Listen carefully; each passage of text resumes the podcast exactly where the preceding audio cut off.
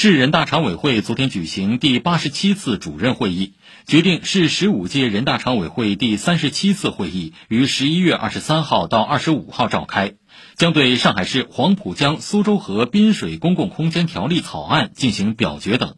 市人大常委会主任蒋卓庆主持会议。